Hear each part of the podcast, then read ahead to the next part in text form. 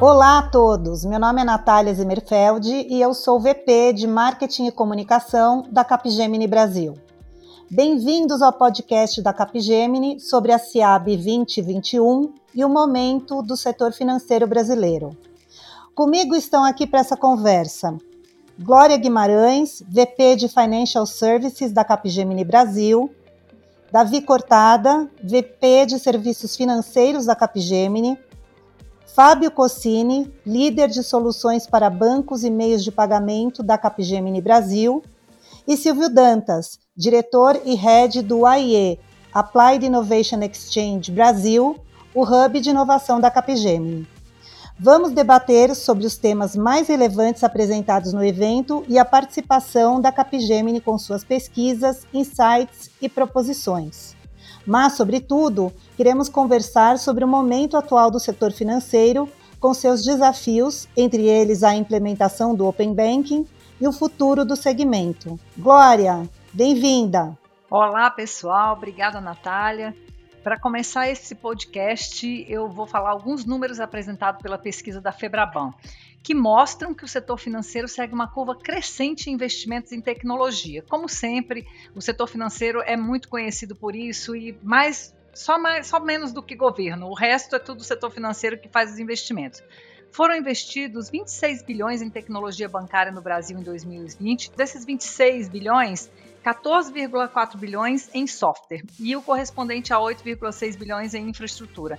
Então a gente pode ver que no Brasil, de fato, é, a gente está olhando muito para essa área de aplicações. Né? Algo como 10% dos orçamentos de tecnologia destinado à cibersegurança não poderia ser diferente. Em banco, credibilidade e a questão da segurança é fundamental. 87% das empresas têm parceiros de inovação nos seus ecossistemas e investem prioritariamente em soluções de empréstimo, meios de pagamento e abertura de contas, ou seja, eles não fazem tudo sozinho, buscam parceiros para que possam fazer um ecossistema, trazendo coisas de dentro para fora e fazendo coisas de fora para dentro também. Um número que demonstra cada vez mais a importância das soluções digitais é a utilização desses canais. De cada 10 pagamentos, 8,5 são feitos por canais digitais. E de cada 10 contratações de crédito, 9 em canais digitais. Gente, isso é um recorde, porque assim, a gente não podia imaginar que no passado isso seria um número que existiria, né? E ainda mais agora com a pandemia, esses números tendem cada vez mais a aumentar, porque a tendência é que as pessoas aprendam mais a lidar com esses canais. Existem hoje 198 milhões de contas ativas no Mobile Bank, o que significa que a tendência é de crescimento. Quando o assunto é inteligência artificial, 87% das empresas revelam que o atendimento ao cliente é a prioridade. Aí, ressaltando essa parte de experiência do cliente. A gente vive num mundo que o cliente quer experimentar, ele quer saber como que funciona e a partir dali ele adere ou não adere. Para a gente ter uma ideia disso, o Pix, por exemplo, quando iniciou a operação, em novembro de 2020, fazia 7% das transações. Em março de 2021, quer dizer, praticamente seis meses, já fazia 30% das transações. E com destaque de que 83% dessas operações são feitas por pessoa física. Então a gente vê que o nosso, o, o nosso usuário, o nosso cliente, ele é realmente um usuário de tecnologias. Né? Então, diante de todos esses dados aqui, é, eu vou fazer uma pergunta para o Davi, que é o nosso especialista em banco, conhece bastante, já passou por muitas experiências. É, e aí, Davi, com relação a todos esses destaques da pesquisa, qual ou quais os resultados da pesquisa te chamou mais atenção? Seria o relato das parcerias no ecossistema de inovação, o foco em A no atendimento ao cliente? O que te chamou mais atenção? Olá, boa tarde, Glória. Boa tarde a todos. Um prazer e uma honra estar aqui com vocês hoje à tarde. Eh, Glória, eu para ser sincero, tanto o assunto de IA quanto o assunto de eh, ecosistema não me chamou tanto a atenção porque é algo que vem com uma lógica crescente que a gente acompanha com uma relativa frequência, né? Agora, uma coisa que me chamou sim muito a atenção do relatório é o grau de adopção, a velocidade de adopção do Pix. É, assim, se a gente pensa é, faz um ano a gente estava discutindo inicialmente esse assunto, né? E a gente sabe como é complexo é, o desenvolvimento de uma infraestrutura né, de comunicação para fazer pagamentos em um país do tamanho do Brasil, né, e com a complexidade e as instituições financeiras que conformam o sistema financeiro brasileiro. Né? Assim, só, só temos que lembrar eh, a dificuldade de adopção no seu momento do SPB, né? E, e, e não só de adopção, né? O próprio desenvolvimento e a integração dos bancos para a rede do Banco Central, né? Então, a mim me chamou muito a atenção, de um lado, porque demonstra uma qualidade, né, uma antecipação do Banco Central, já não como regulador, sino também como um agente inovador, né, é, espetacular. E por outro lado, também me chamou muito a atenção a adopção dos bancos, né, porque assim o primeiro calendário que foi publicado foi seguido e os números que a pesquisa mostra são também espectaculares, né? de 40 a 93 milhões de usuários num período de seis meses, né? com mais de 600 milhões eh, de transações também em um período de seis meses. Né? Estamos passando aproximadamente né, em novembro, não chegava a uma transação PIX por usuário para mais de seis eh, por usuário por, por, por mês. Né? É decir, um negócio espetacular. E outra coisa que me chamou também a atenção é que eh, no percentual que você comentava, né, de transações realizadas, que são 30% hoje de PIX, eh, assim, uma boa fatia dessas transações não são só transferências. O PIX não está substituindo somente a, a, a DOC e a TED, sino que também está substituindo em um grande número desses 30, quase 19 ou 20 desses 30%, é substituição de pós, né? de, de, de, das maquininhas, né? ou seja, de meio de pagamento, já não só de transferência. Isso define, assim, para mim, é uma, uma excelente surpresa e, e, define um futuro né? para coisas como Open Finance, Banking 4.x, bem prometedor, né, de um ponto de vista de adoção e de implantação. Legal, Davi, obrigada. Eu acho que certamente isso também é a facilidade da transação, né? É muito fácil fazer aquilo, né? Qualquer criança de dois anos faz uma transação daquela, né? Bom, aí a gente pôde também ver que no CIAB desse ano, é, a Capgemini apresentou dois estudos super importantes que ela faz todo ano. É o World Retail Banking Report e o World Fintech Report.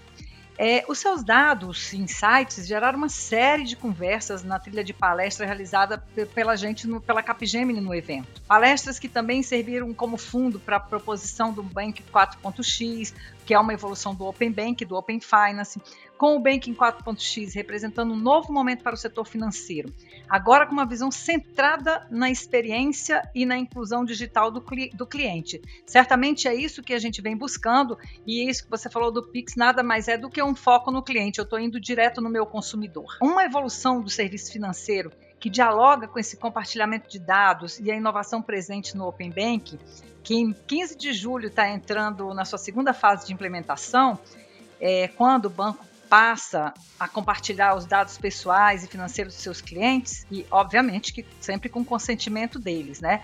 Então a gente vê uma nova fase chegando aí, além do Pix, vamos considerar a primeira fase e a implementação do Open Bank, vamos considerar uma nova fase se abrindo para novos modelos e novas oportunidades. Cocine, essa agora vai para você fala uma coisa, baseado nesses relatórios, como os bancos estão se preparando para esse momento do dia 15 de julho e como o Open Bank vai impactar em seus negócios se olhar para 2022, quer dizer, quais são as perspectivas que você enxerga olhando os relatórios e olhando o comportamento que vem ocorrendo no Brasil? Bom, Glória, em primeiro lugar, muito obrigado pelo convite para participar desse podcast aqui com, com os colegas da CAP. A Capgemini está participando do, do, do Open Banking dos principais bancos aqui no Brasil.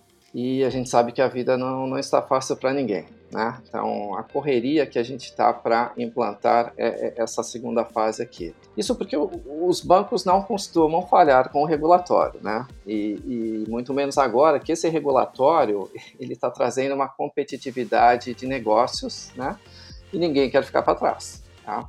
A fase 2 é, é, a mais importante, na minha opinião, do Open Banking, né? devido a essa esse, a característica do consentimento dos clientes. Então, agora, nesse momento, agora pré 15 de julho, os bancos têm concentrado, né, têm dedicado uma atenção especial aos testes de segurança e privacidade de dados. É, isso devido à conformidade com todos os requisitos de segurança do, do, do próprio Open Banking, tá? Em especial a LGPD, é, mas também para honrar a, a, confiança que os clientes depositam neles. E, e, além dos testes de segurança, tem todos também o, os testes funcionais da, da, das APIs de dados cadastrais, de, de, de contas, cartões e, e, operações de crédito agora da, da, da fase 2. Então, esse momento é o momento pré-lançamento. Então, a, agora os bancos já estão, né, nossos clientes já estão na, na fase final. Já, já se a gente olhar para 2022, tá, em diante, o, o, os bancos já estão fazendo esse paralelo. Né? Uma vez que, que implantadas as quatro fases né, do, do, Open Ban do Open Banking, já com o Pix inserido no, nesse arranjo, a competição vai passar a ser entre ecossistema, bancos e parceiros, na, na oferta de produtos e serviços financeiros e não financeiros para os clientes. E a tendência é de uma maior inserção desses serviços em outros, os serviços financeiros em outros setores da economia, como varejo, entretenimento ou esportes, né? até de forma invisível para os clientes. Isso, isso vai trazer uma melhor conveniência é, para os clientes, no estilo de vida de cada um. Então, é, em resumo, agora é aquela fase né, do friozinho na barriga, antes da implantação, muitos testes, e em paralelo os bancos já estão se preparando para o Open Finance, para o Banking 4.x. Isso aí, Cossini, muito obrigada. Agora, Silvio, vamos falar com o Silvio, que é o cara que entende muito de inovação, e aí vamos falar um pouquinho de como isso pode impactar, né? É, essa questão no mercado brasileiro. A gente sabe que o mercado brasileiro é um dos mais inovadores do mundo, aliás, em, no setor financeiro. É, a gente, durante anos, nunca viu nada melhor do que o que tem no Brasil. Né? Como é que o Open Bank, é, que agora o, Open, o PC chama de Open Finance, pode representar um novo momento de inovação, é, já que a gente pode fazer uso de dados pelas instituições financeiras. E qual seria, na tua visão, o papel das fintechs nesse processo? Muito obrigado, time, pelo convite participar aqui do podcast. Boa tarde a todos. É um grande prazer, realmente um grande prazer falar com vocês. Quando a gente começa a avaliar o cenário de inovação, principalmente no mundo financeiro, é, os desafios são muito grandes quando a régua é muito alta, como é o caso aqui do Brasil. Né? Os bancos têm é, áreas de inovação, eles se desenvolvem né, e, e têm uma necessidade muito grande de se integrar cada vez mais com as fintechs. O desafio de desenhar produtos inovadores e atingir mais clientes, eu acredito que é o principal é, norte dos bancos agora, o principal é, objetivo dos bancos para representar esse novo momento de inovação, né? E a utilização dos dados ela, ela está intrínseca em todas as soluções. Então, é o conceito de é, data by design, né? Então, ter os dados ali como sempre como uma grande referência e, e todas as soluções desenhadas com base nisso. Né? O papel das fintechs é muito importante nesse processo, porque as fintechs elas estão desenvolvendo interfaces, estão sendo um grande canal de desenvolvimento de parcerias para adquirência de novos clientes. Né? E os bancos estão enxergando isso com, uma, com, com bons olhos, estão é, abrindo cada vez mais, obviamente com segurança, mas estão criando os conceitos de hub de, hub de serviço, de Open APIs, junto com toda essa plataforma de é, Open Finance. Né? Então eles estão se preparando fortemente para abraçar realmente o trabalho que as fintechs vêm fazendo, incorporar e fazer com que esse grande ecossistema, com, como o Cossini mencionou, que ele seja realmente um sucesso para todos, né? cada um fazendo o seu pedaço desse ecossistema e que no final é, todos os nossos clientes, né, nós como clientes e os clientes dos clientes vão se beneficiar muito desse processo. Obrigada, Silvio. Agora eu vou passar para a próxima pergunta e eu vou falar um pouquinho sobre a pesquisa do World Fintech, né, World Fintech Report que é, a gente viu que neles os consumidores estão cada vez mais utilizando as fintechs. Claro, naturalmente, porque tem coisas que tradicionalmente os bancos não têm e as fintechs estão oferecendo. Então, isso gera mais utilização pelos consumidores. Agora, por outro lado, também, é, o relatório mostrou que os clientes continuam confiando nos bancos tradicionais e 68% deles afirmam que tentariam uma oferta totalmente digital operada por seu banco principal. Como é que vocês acham? Como é que seria, esse, Davi, essa, esses bancos tradicionais? Como é que eles estão se movimentando para essa mudança no Brasil? Como é que você está enxergando isso, Davi? Olha, Glória, essa é uma pergunta assim, muito interessante e extensa, viu, para responder, porque, assim, de fato, os bancos estão se movimentando em várias direções, né? Eh, se a gente analisa é, essa opinião do consumidor traz por trás uma realidade e é que a fintech hoje está muito focada na maioria dos casos em resolver um problema específico de um cliente, né? Eles têm casos de uso que são relativamente específicos e é por isso que esses, eles se dão tão bem resolvendo esses problemas. Já os bancos, eles têm uma abordagem muito mais ampla, né? Tem um portfólio de produtos muito amplo, né? E é muito mais difícil para eles atender com o mesmo nível de excelência que uma fintech. Então, o fato de que o cliente diga que trabalharia com um banco tradicional, né? 68% dos clientes, se tiver uma oferta totalmente digital, está chamando a atenção ao banco para ser algo mais digital do que ele é hoje, né? mas oferecendo esse mesmo portfólio que ele tem hoje. Então, assim, nessa direção, os bancos estão seguindo diversos movimentos, né, quando falamos de digitalização bancária. Mas assim, dentro do relatório a gente definiu como abordagem três possíveis, né, e, e a gente assim reconhece essas abordagens no Brasil em, em vários clientes, ban bancos da Capgemini. Então tem alguns que estão criando os seus bancos digital, a sua oferta digital, digamos como uma extensão do seu banco tradicional, do banco incumbente, né? Alguns bancos vocês veem que tem um aplicativo, tem um cliente que eles chamam de digital, com processos que eventualmente são mais ou menos de ponta a ponta, mas continuam sendo reconhecidos como o banco principal. Já tem outros bancos que criaram marcas eh, novas para o seu banco digital, mas operam com sistemas que são mixtos, né? Uma parte é sistema novo e outra parte é do banco tradicional, né? E tem o terceiro modelo de abordagem, nós chamamos de Greenfield, né? Eh, que é um banco que cria uma marca nova e cria um sistema novo com um conjunto de clientes novos e todo completamente digital. Né? Esse, para nós, desde um ponto de vista de pesquisa, é o nível mais avançado. E tem alguns bancos aqui no Brasil que estão seguindo essa lógica. Né? E aqui entra também um pouco aquela coisa de eh, se você quer criar um banco digital de ponta a ponta, crie algo novo. Né? Não traga a sua cultura tradicional para o banco digital. Né? Então, assim, eh, há diversos modelos de abordagem e nós vemos no Brasil todos eles, todos eles. Mas eu diria que o Brasil está sendo pioneiro nessa abordagem mais greenfield, viu? Você enxerga então que essa abordagem no Brasil tem ocorrido com mais frequência, né? Temos visto fintechs. Você, você não tem só o caso do Nubank, né? Que, uhum. que, que é um banco que, assim, desde um ponto de vista de fintech, eh, e de oferta digital está bombando. Assim, só falta ele ganhar dinheiro, né? Mas uhum. pelo demais, assim, desde um tem, tem críticas também de clientes, etc. Assim, tem coisas que melhorar, né? Mas é quando quando você enxerga o panorama global, eh, em quase todos os relatórios, o Nubank aparece eh, como um case, né? Por, pela quantidade de clientes e pelo, pela captura de investimento que ele teve, né? Mas assim, a, a gente que está aqui, que conhece outros casos, eu acho que tem alguns, desde um ponto de vista de banco digital, que são até mais, tecnologicamente, muito mais interessantes. Perfeito. Eu, obrigada, Davi. Eu vou aproveitar o teu gancho aqui para falar sobre exatamente a maturidade das fintechs, né? É, aqui no relatório, o, o, relatório também cita que deve ter, as fintechs devem atingir uma maturidade para se tornarem lucrativas. Eles dão algum exemplo, como o Starling Bank da Inglaterra ou o eBank da China.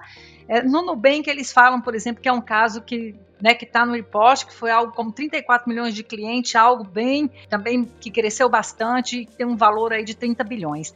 Fábio, agora eu vou botar essa pergunta para você. Qual é o caminho que as fintechs devem trilhar para alcançar um nível de maturidade lucrativo? Glória, de, de uma forma geral, não tem uma regra, né? não, tem, não tem uma receita. Tá? O que a gente tem percebido né, pelo resultado das nossas pesquisas aí no, nos últimos anos é que as fintechs passam por três fases até atingir uma maturidade, né? E, e consequentemente lucratividade, tá? Começam a andar com, a, com, com, as próprias pernas. Nosso instituto de pesquisa, o Capgemini Research Institute, no, nos relatórios, ele conseguiu avaliar que, de, de uma forma geral, né, a, a, as fintechs elas levam de um a dois anos para se estabelecerem no mercado com produto disruptivo. Então elas entram no mercado com um produto diferente chamam a atenção do público e formam essa base de cliente delas. Aí, aí já do segundo ao quinto ano, também em média, né, elas começam a diversificar oferecendo novos serviços bancários. E aí elas passam a ser uma alternativa aos bancos tradicionais. Já a partir do quinto ano é o salto. Elas se tornam é, como que um marketplace e aí elas começam também a se tornar o, o principal banco dos clientes. Os, os clientes começam a sair dos bancos tradicionais definitivamente e adotar ah, os bancos que nasceram como fintechs. Né? Na linha do tempo, tem um, um ponto de equilíbrio certo entre deficitária e lucrativa. Né? Depende muito do mercado onde a fintech está inserida. Ah, a gente tem aqui o, o, o banco Tinkoff, na Rússia levou dois anos uhum. para passar a ser lucrativo, passando por essas fases de uma forma mais rápida. O eBank, a mesma coisa, e passando por essas fases levou três, três anos. E, e, o Starling, né, que a gente cita no relatório, levou seis anos. O que a gente, que a gente sabe é que nessas fases, né, nessa jornada que, que, que as fintechs elas é, passam, elas, elas têm que se apoiar em quatro pilares. O, o primeiro deles é tecnologia. Então elas têm que ter realmente um portfólio de tecnologia que traga algo diferente, que traga uma experiência diferente, que traga uma personalização, que consiga formar um ecossistema por meio de, de, de APIs. O segundo pilar é o de finanças. É a saúde financeira da fintech. Quem está por trás? Quem é o investidor nessa fintech? Quem é que está colocando, investindo nessa, nessa fintech para que ela cresça. A gestão, né? o corpo eh, que, que, que gere essa fintech. Quais são os talentos que estão nessa fintech? E, e por último, o roadmap de negócios, onde essa fintech pretende chegar. Então, de uma forma geral, não tem receita, mas tem um caminho que a gente vê para as fintechs chegarem num, num nível é, maduro e lucrativo. Entendi. Obrigada, Fábio. Agora você tocou num ponto super importante que foi a questão da tecnologia, né? E as fintechs são super reconhecidas pelos seus diferenciais, tais como entrega rápida de serviço, personalização, resolução rápida nas consultas, interação fácil, né? É, muito a navegação muito tranquila para qualquer um. E isso aí fez com que a pesquisa mostrasse 82% dos clientes no Brasil, mais que os 79% nas Américas, pensam em migrar para uma fintech. É, um, é, é realmente é, esses facilitadores todos todos fazem com que eles pensem em sair de algo complexo para algo que eles consideram mais simples, que é a fintech. E aí, Silvio, deixa eu te fazer uma pergunta, porque assim, isso toca muito na questão da inovação dos bancos tradicionais, é, enfim, isso toca muito nesse ponto que é importante. Como os bancos tradicionais podem reagir? Seria através de construção de modelos de inovação, criação de estruturas digitais? Como é que você enxerga isso aí nesse universo das fintechs é, com os bancos? Ou seria no modelo de construção em conjunto, por exemplo? Exemplo. É muito interessante, Glória, esses, esses pontos e Cocine também. Os clientes, quando eles vão buscar uma fintech, eles querem simplicidade, facilidade, personalização, eles querem menos burocracia, é, eles querem ser atendidos rápido e de forma digital, né? Então, os bancos tradicionais se desenvolveram em ambientes muito competitivos e, obviamente, estão convergindo para essa colaboração. Os bancos tradicionais também, por muitos anos, se fecharam em modelos tradicionais de desenvolvimento de produtos e serviços. E agora, com a democratização, sejam dos dados, das ofertas, das entregas, integração de players, eu acredito muito que esse movimento ele tem uma tendência muito grande a, a, a, a, cada vez mais haver uma aceleração dessas questões de inovação, sejam fazendo parcerias com as próprias fintechs ou até mesmo cada vez mais explorando a questão de inovação dentro dos, das próprias áreas de desenvolvimento, né, dentro das áreas de integração de novos produtos e serviços, de estratégia. Então, essa de, esse desenvolvimento e essa integração vai com certeza acelerar a inclusão né, desses bancos grandes, né, desse movimento, nesse novos, nesses novos modelos de negócio, conceitos e ideias. Uhum. Eu acredito muito no modelo colaborativo. Né? Então, quando a gente fala de cocriação, é, colocar as áreas técnicas para falar com as áreas de negócios e ter os especialistas trabalhando em conjunto e fazendo essas definições é, todos juntos e a partir dali já saindo com um desenho de soluções, né? Os bancos estão muito, se movendo muito fortemente para esses modelos, né? Inclusive aqui a área que eu lidero aqui na, na Capgemini, é, o AIE, ele, ele, faz exatamente esse trabalho, ele acelera a inovação em um ambiente seguro, né? Para ajudar os nossos clientes a pensar como startup, mas agir rapidamente e escalar como em grandes empresas. Eu acredito muito nesse conceito e tem funcionado muito bem com os nossos clientes. Então, o, os, os, bancos têm uma grande tendência a evoluir e multiplicar isso para dentro da, das organizações de negócios, fazendo com que se crie, inclusive, novas formas de trabalhar, né? Porque é realmente uma aceleração muito grande. Bom, é, a gente está aqui na, na, boca de implementar o Open Bank no Brasil, né? Nós temos a primeira fase agora prevista para o dia 15 e até o fim do ano a gente tem a segunda fase, né? E aí, Davi, queria ouvir você, que você tem bastante experiência nessas questões todas, estuda muito, está sempre em contato com o time lá de fora, que trabalha nesse, já nesse modelo de, de Open Bank, enfim. Essa ideia do Banking 4.x, baseada em inovação e compartilhamento de dados, ela dialoga com essa implementação que a gente está fazendo no Brasil ou ela tem um movimento diferente? Dialoga perfeitamente, né? De fato, o que a gente acunhou aqui como Banking 4.x, eh, de um ponto de vista da Capgemini, nós entendemos que é uma evolução do que nós chamávamos Banking 3.0 para 4.0, agora para 4.x, né? Eh, nós entendemos que o Open Banking Brasil, que está numa fase mais de regulamentação, como se falou, eh, seria a nossa versão Banking 3.0. Né? Então, ele vai de 3.0, que é regulamentar, para uma, para uma 4.0, 4.x, que onde nós já falamos um pouco mais de eh, marketplace, né?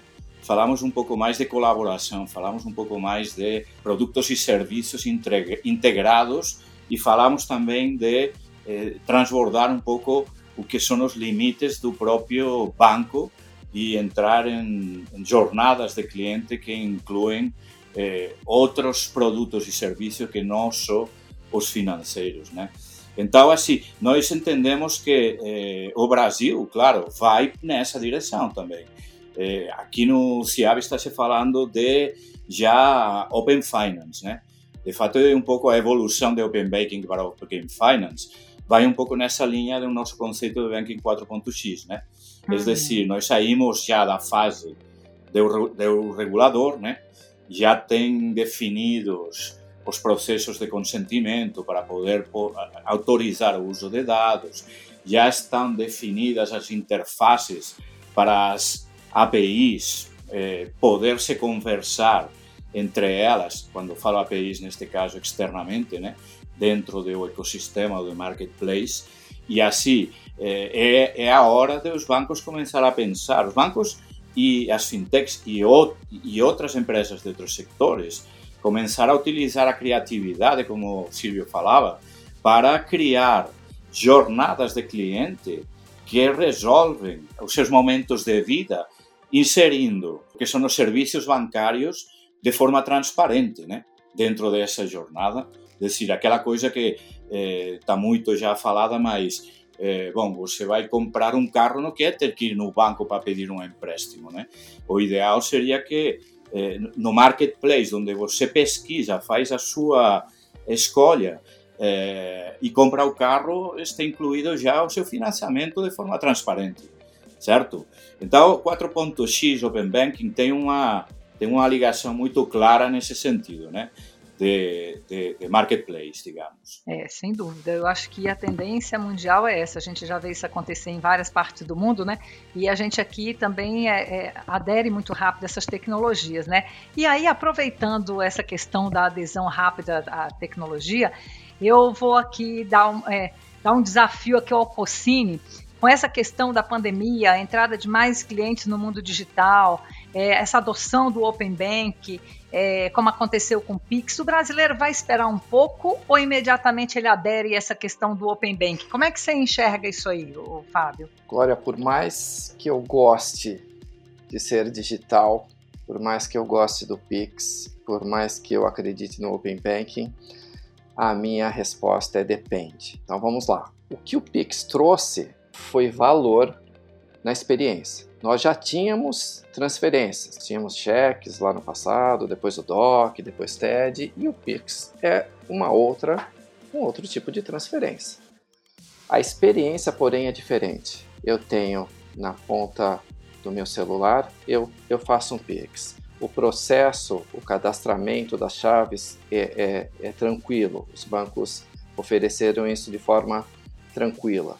E, e, a experiência de você poder fazer um pagamento e receber um pagamento em 45 segundos é o que realmente tem feito do Pix um sucesso. Tá?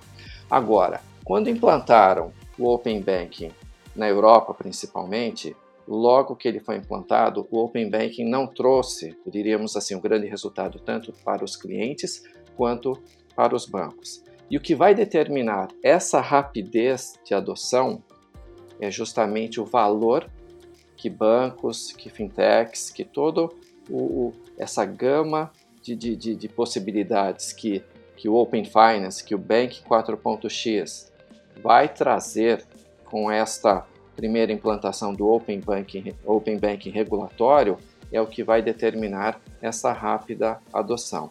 Então, é um caminho sem volta para clientes, né, para as pessoas, é, para as empresas, mas o valor agregado, aquele é, valor a mais não transacional no estilo de vida, no dia a dia dos clientes, de forma invisível, transparente, isso é o que vai determinar a, o sucesso real do, do Open Banking, do Open Finance, do Banking 4.x. Olha só, tem um aspecto muito interessante aqui que existem estudos apontando, né, que o fato de você ter um sistema financeiro aberto, ele traz mais facilidade para o cliente e com isso aparecem novos players, né, para atender esses mercados específicos, quer dizer, você cria novos segmentos de mercado, novos nichos, novos pagadores por tipo de mercado, enfim, uma série de, é, de movimentos que vão ocorrer em função desse sistema aberto.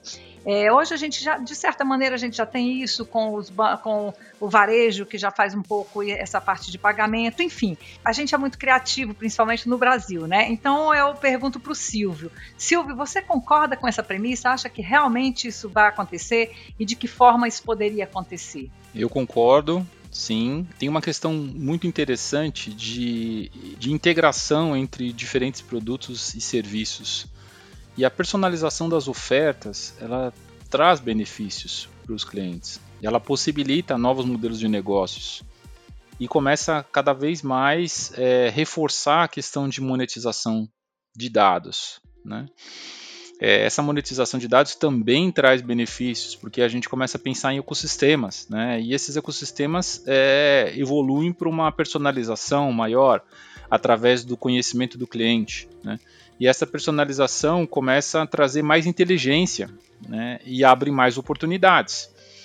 Nós já colocamos o cliente no centro, mas quando a gente pensa em todos os participantes de um ecossistema, né, de um lado os consumidores, é, do outro lado os parceiros, outras indústrias, e, e os, os, bancos efetivamente como orquestradores ou como partes integrantes de, de, de outros ecossistemas, a gente realmente tem muitas possibilidades, inclusive para novos players, né? Porque existem muitas lacunas e essas lacunas elas vão estar relacionadas a quem tiver né, uma percepção é, de uma oportunidade e consiga desenvolver algo para realmente tornar essa experiência fantástica para os clientes. Né? Eu acho que nesse momento é, quem ganha com tudo isso são os clientes, né? E, e com certeza é, o, o, mercado vai reagir muito bem, na minha opinião, é, com esse processo, desde que, é, obviamente, os bancos se movimentem rapidamente e se preparem para essa nova jornada né, do, do, dos, dos, clientes e da percepção que os clientes esperam dos novos produtos e serviços, porque as fintechs estão vindo muito fortes. É certamente isso vai dar um diferencial né, para o cliente, para o consumidor de uma maneira geral, né? Então tá, obrigada, viu, Silvio. Davi, tu tem muita experiência, conhece muita operação de banco, tanto no Brasil quanto lá fora. Nessa mudança que a gente está vivendo no setor financeiro, existe uma tendência de acelerar os projetos de Banking as a Service? Oi, Glória, eu, eu, eu acredito que sim, né? É decir, o fato de a gente estar já falando de ecossistema eh, faz com que eh, o tema das plataformas eh, sejam uma condição sine qua non, né? É decir, você não vai montar um ecossistema se você não tem uma plataforma que o sustente. Né? E quando falamos Banking as a Service, assim, na ponta, digamos, de, de, de uso como serviço, por trás tem uma plataforma. Né? En, nesse modelo que, que, que, está se desenhando né, eh, para Banking 4.x, para, para, para Open Finance, eh, o ecossistema, né, eh, ele precisa de essa plataforma que eh, forneça os serviços bancários. Né? É decir, não vai ter ninguém, nem banco, nem fintechs, que, que consiga combinar eh, a través de APIs eh, algo com algo se não há por trás essa plataforma. Né? É decir, eu posso criar um sistema, um sistema, uma, um, uma jornada mais amigável para fazer um pagamento, mas preciso, em qualquer caso, de uma plataforma que conecte com alguma instituição que me vai resolver o pagamento. Então, entendendo eh, Banking as a Service em um primeiro momento como essa plataforma de banking pa padronizada, eu acho que o momento é super propício. E tem, e tem outra vertente que é como falávamos, né? tem alguns bancos virando digitais que também eh, precisam para eles poder ser digitais de uma, de uma plataforma. E alguns estão seguindo essa lógica de banking as a service. É decir, eu para ser um banco hoje não preciso ter um core banking. Eu posso consumir um serviço de banking. Né? E com isso eu posso abrir um banco muito mais rápido do que faria se tiver que implantar toda uma infraestrutura e um, e um core banking inteiro. Né? Então, acho que sim, que o momento é muito propício para projetos de, de Banking as a Service. É, até porque novos players vão aparecendo e com isso é, certamente vão procurar esse tipo de solução e não mais construir como se construía no passado, né? Porque era outra realidade também, né? Perfeito. Ok, obrigado. Bom, terminamos aqui o primeiro episódio da série da Capgemini sobre o CIAB 2021 e o momento do setor financeiro brasileiro. Nesse episódio, falamos sobre Open Banking, Fintechs, pandemia e Banking as a Service. Você é nosso convidado para ouvir o segundo episódio, em que falaremos sobre CX e os impactos do Open Banking naquele que é o centro de tudo, o cliente.